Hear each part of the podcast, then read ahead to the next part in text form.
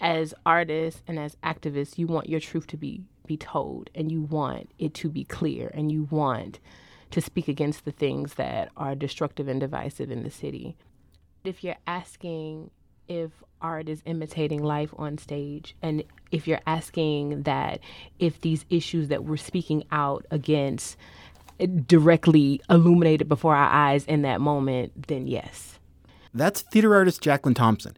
She's talking about the social role of theater, about speaking truth to power and reflecting the concerns of the community, and about how recent events affected the efforts of Shakespeare Festival St. Louis to do just that. I'm Jeremy Goodwin. And I'm Nancy Fowler. And this is Cut and Paste, St. Louis Public Radio's arts and culture podcast. Shakespeare Festival St. Louis stages its biggest production of the year in Forest Park, but it also goes deep into local neighborhoods every year to talk to residents and reshape a play by Shakespeare to tell one piece of the story of this city. That program is called Shakespeare in the Streets, and last year's performance was put on hold in the wake of street protests following the acquittal of former St. Louis police officer Jason Stockley in the shooting death of Anthony Lamar Smith. And so the production that was postponed is an adaptation of King Lear called Blow Winds, and it will finally premiere this Friday and Saturday nights on the front steps of the central branch of the St. Louis Public Library downtown. This weekend, St. Louis also hosts the annual conference of Theater Communications Group. That's a professional organization of American theaters. Shakespeare Festival Director of Education and Engagement Jennifer Wintzer will speak on a panel there about the relationship between theater groups and their community. So we invited her and Jacqueline Thompson, who's Associate Director of Blow Winds, to talk about that issue with us. Wintzer told us that it was from an early age that she got an appreciation for both creative expression and dealing with government bureaucracy. I have to start by saying part of my upbringing, I'm, I'm a military child. My father was a, a, lieutenant colonel in the Air Force, mm. but he was also an artist. He was a, a, singer. And so I lived in this world of kind of understanding government systems, but also understanding artistic expression and how that all works together. Yeah, and, interesting. Yeah, so it's really actually primed me to be exactly where I am and uh, to really understand how the two can work together. And I would say how that's specific with Shakespeare Festival. I mean, we are a civic institution in that we are in a city park. You know, we have a lease with the city. So, uh, since 2001, that's certainly been part of our inception. We were started by a group of civic leaders. As we look to our community based work, like Shakespeare in the Streets or the work that we do in the schools, those too are civic institutions, working with public school systems, working with municipal governments, particularly in St. Louis. You know, we have the county with the many municipalities. So, in the past, for instance, with the Clayton Shakespeare in the Streets or the Maplewood Shakespeare in the Streets, it would not be uncommon for me to be in the city manager's office talking about the logistics of mm. the show as well as the artistic components of the show as well. What kind of questions do you ask? What do those conversations sort of look like? You know, in the beginning, a lot of it is about location. You know, we talk about Shakespeare in the streets, particularly being inspired by this idea of um, kind of a celebration, a block party, mm. um, closing down a street for the celebration of a community as opposed to maybe some other reasons why we might hear streets are being closed down, particularly over the past five or six years. And then we always find a helper in a neighborhood. And mm. I think mm-hmm. Jackie can really speak to this. Yeah, I think a huge part of this work is also listening and not coming into a neighborhood as the savior, but listening and seeing what this neighborhood needs, what they want, what they want to share, how they want to do it. And when you are completely in service to listening, then all of those things align. The helpers are normally the people in the community in that neighborhood that that have pride, eh, have that kind of pride and they want to share their story and they can connect you to all the other people who also, you know, want to want to pull these things together to to demonstrate the strength and the unity and how the workings of that community goes. And they're everywhere, everywhere, everywhere. Just for someone coming to the issue from the beginning, when you say that you go into the communities mm-hmm. to inform mm-hmm. the Shakespeare adaptation, just what does that mean? So we do story circles. So we literally, when I say we talk to everybody that we can, we're talking business owners, we're talking uh, residents. I mean, wh- whoever wants to talk, they can talk. And we, we come and we do these story circles. Uh, the playwright will sit, you know, sit around and sometimes she may give prompts and other times it's just talking and listening. Um, and, and from that, the story is created and adapted Um, and from that, again, we learn who those helpers are. From that, we learn um, some of the thematic themes or issues or um, things that the neighborhood may be, you know, struggling with or, or what they want to highlight or, or sometimes it's even like, hey, you know, people think this about us and we want to we want to share that it's really about this, right? So breaking down a lot of negative stereotypes and things like that have been um, that was really important in North of like, you know, how perception versus what's really happening here. It was really important in in what one in, in Old North. Old North. Mm-hmm, what mm-hmm. was that? What was Old North? Old North was uh, the world begun, and that was basically the story of the of, of North St. Louis. Mm-hmm, okay, mm-hmm. yeah, okay. and and it was it was so great because spending time in in in Old North. I know, and I'm from St. Louis. I had never felt that sense of community my entire life. It, that's that wasn't my experience growing up in my neighborhood. We everyone kind of you know stayed in their own houses, but to go out and to be able to, um, you know, the neighborhood kids coming in doing homework and watching the play, or you know, going down to you know the diner and and talking and and having people walk by and step in on the process like that was great.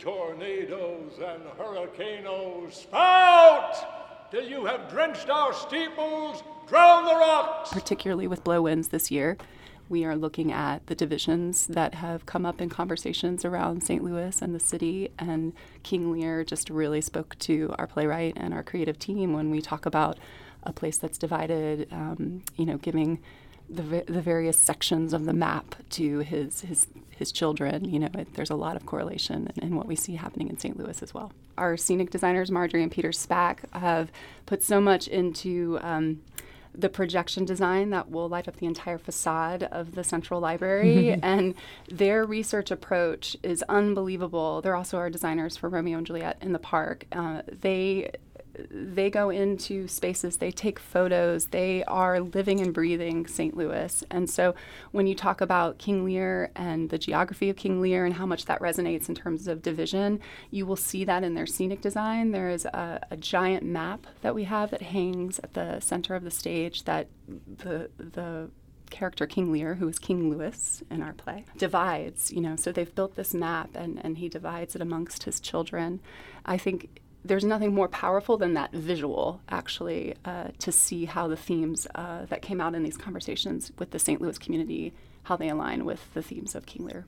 And I know as a newcomer to the area, the first thing that jumps out at me when I look at a map of the city is the very specific neighborhood system, mm-hmm. right? That's sort of a geographically stratified uh, setup of things, mm-hmm. which reminds me a little of what you're talking about here. Mm. And we, you see it, you know, it's one of the first things you see on stage. It, it couldn't be, in my opinion, more powerful.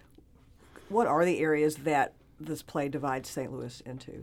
I think, you know, it's not super specific. Mm-hmm. Uh, what I can say is that our musical director and composer, Lamar Harris, who has brought the Central Baptist Church Choir, as well as with our Remount, the Genesis Jazz Project, to the table, he has written an opening number called Where Are You From? And in that number, you hear over 90 municipalities yeah. listed. You hear uh, all the various neighborhoods in the city, you know, so it's one of these, again, back to the roots of Shakespeare in the Streets, one of these celebratory moments to give a shout out to everybody that's mm-hmm. here and has come together to watch this show. And, you know, for me, that's what theater is about. We all come together to kind of work out, work out our collective problems, hopefully together. And there aren't a whole lot of places where I think that mm. happens other than the theater.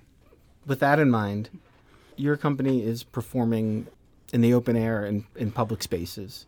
Beyond the logistics of getting the permitting for that and, and dealing with moving people around, does that put your company in a special position in terms of just your responsibility of the work that you do and your, your role in the mm. your role in the civic fabric more broadly? I think that and I can I can't speak for the company, but I can speak for me as an artist that we're all responsible for sharing stories, and we we all have a civic responsibility to. Um, I'll speak for myself. Represent um, unrepresented voices, unheard of stories. Um, you know, to to share the whole scope of humanity and and show where um, you know where we connect and, and what separates us as well. So i think we i think if if if all artists took on that responsibility things would really shift in this world. I don't think it's just a company's um, plight. I think it should be all of our plight. I, I mean i can't help thinking of you know one of the to me more powerful call and response chants that you might hear in a social protest whose streets our Mm-hmm, streets. the idea of just claiming public space as a place where everyone should be able to be uh, and how much of a violation it felt to some folks when it was reported that uh, police officers were, were sarcastically chanting that back Mm-hmm. whose streets our streets. So just the, the nature of public space Yeah. and convening in a public space and making it a space that people feel comfortable in. Mm-hmm.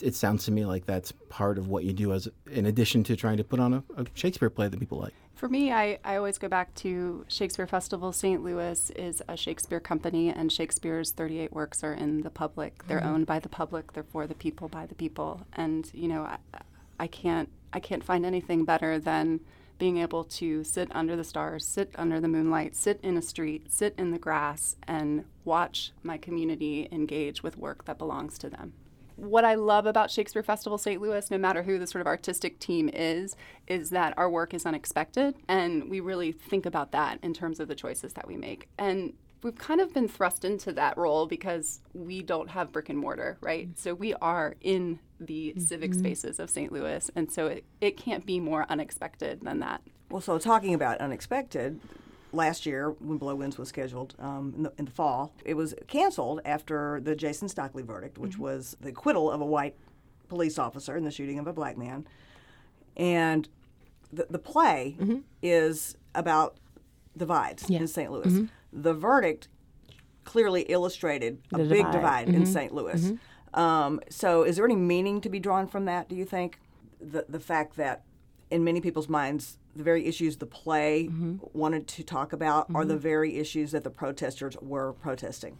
I think yeah, I think that's I think that's a fair assessment. I think it, it speaks to the unrest. Um, you know, yeah, absolutely. I think that you know it would have been great if during that time the show could have went on as well.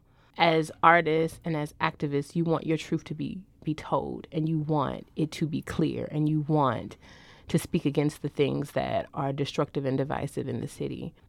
If you're asking if art is imitating life on stage, and if you're asking that if these issues that we're speaking out against eh, directly illuminated before our eyes in that moment, then yes. If you're asking if those moments make what we do that much more dire and crucial and and timely, then yes. I think for me, it's been an interesting process too for our artistic community to come back together after those events to, to really talk about the process and to, I mean, the script has some updates. You know, I think what is um, maybe also at the heart of your question is when you are in community and you are asking questions that are, are relevant to the city, it's not uncommon that you're moving right along with current events. And Right. as they unfold, you know, this idea of timely retelling or hearing the voices of the people. Now, do we get to every single person? Do we hear every single thought? Is it encapsulated in every single play? Absolutely not. But it's been, um, I think, a learning experience for our entire team to process how to then be even more relevant as we continue forward. We came together and talked a lot about the youth element of the show. Uh, there's an amazing step team, the Gentlemen of Vision, that are a part of the show. I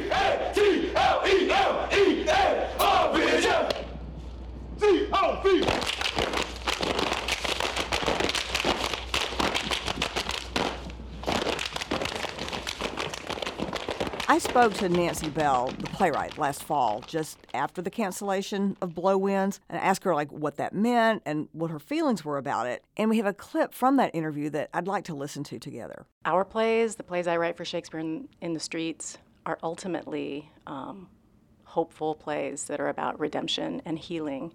And this is not a time for that. This is a time for rage and um, grief.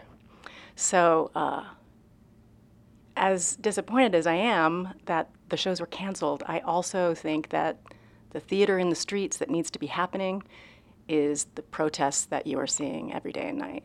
and I'm happy to give the space for that. For me, I mean, I'm proud of her statement. I, I mean, I, I'm proud of how clear and honest and bold and truthful. I mean, for me, that resonates on a myriad of levels. I think for me, I probably understand the grief more oh. than than anything. I feel, you know, as a parent, I feel a lot of grief. I guess what gets me up every day is the ability to work with the powerful artists that I'm able to bring to the table, to work in this city with so many people that do care and are engaged, and to put one step forward and, and, and look ahead and keep trying. That was Jennifer Wintzer and Jacqueline Thompson talking about the role of theater in the community. You also heard a clip of actor Joneal Joplin rehearsing Blow Winds last fall, and the sounds of local step performers Gentlemen of Vision. We found that clip on YouTube. Our theme music is by local musician Eric Hall. This is Cut and Paste, St. Louis Public Radio's arts and culture podcast, produced by Nancy Fowler and Jeremy Goodwin, with help from our editor, David Cazares. You can find Cut and Paste at stlpublicradio.org or wherever you get your podcasts. Cut and Paste is sponsored by Gemma, architects, planners, and designers. If you have a smart speaker, you have access to the entire world of NPR and St. Louis Public Radio. All the latest news and all the captivating stories. Activate our voices with yours by telling your smart speaker to play St. Louis Public Radio.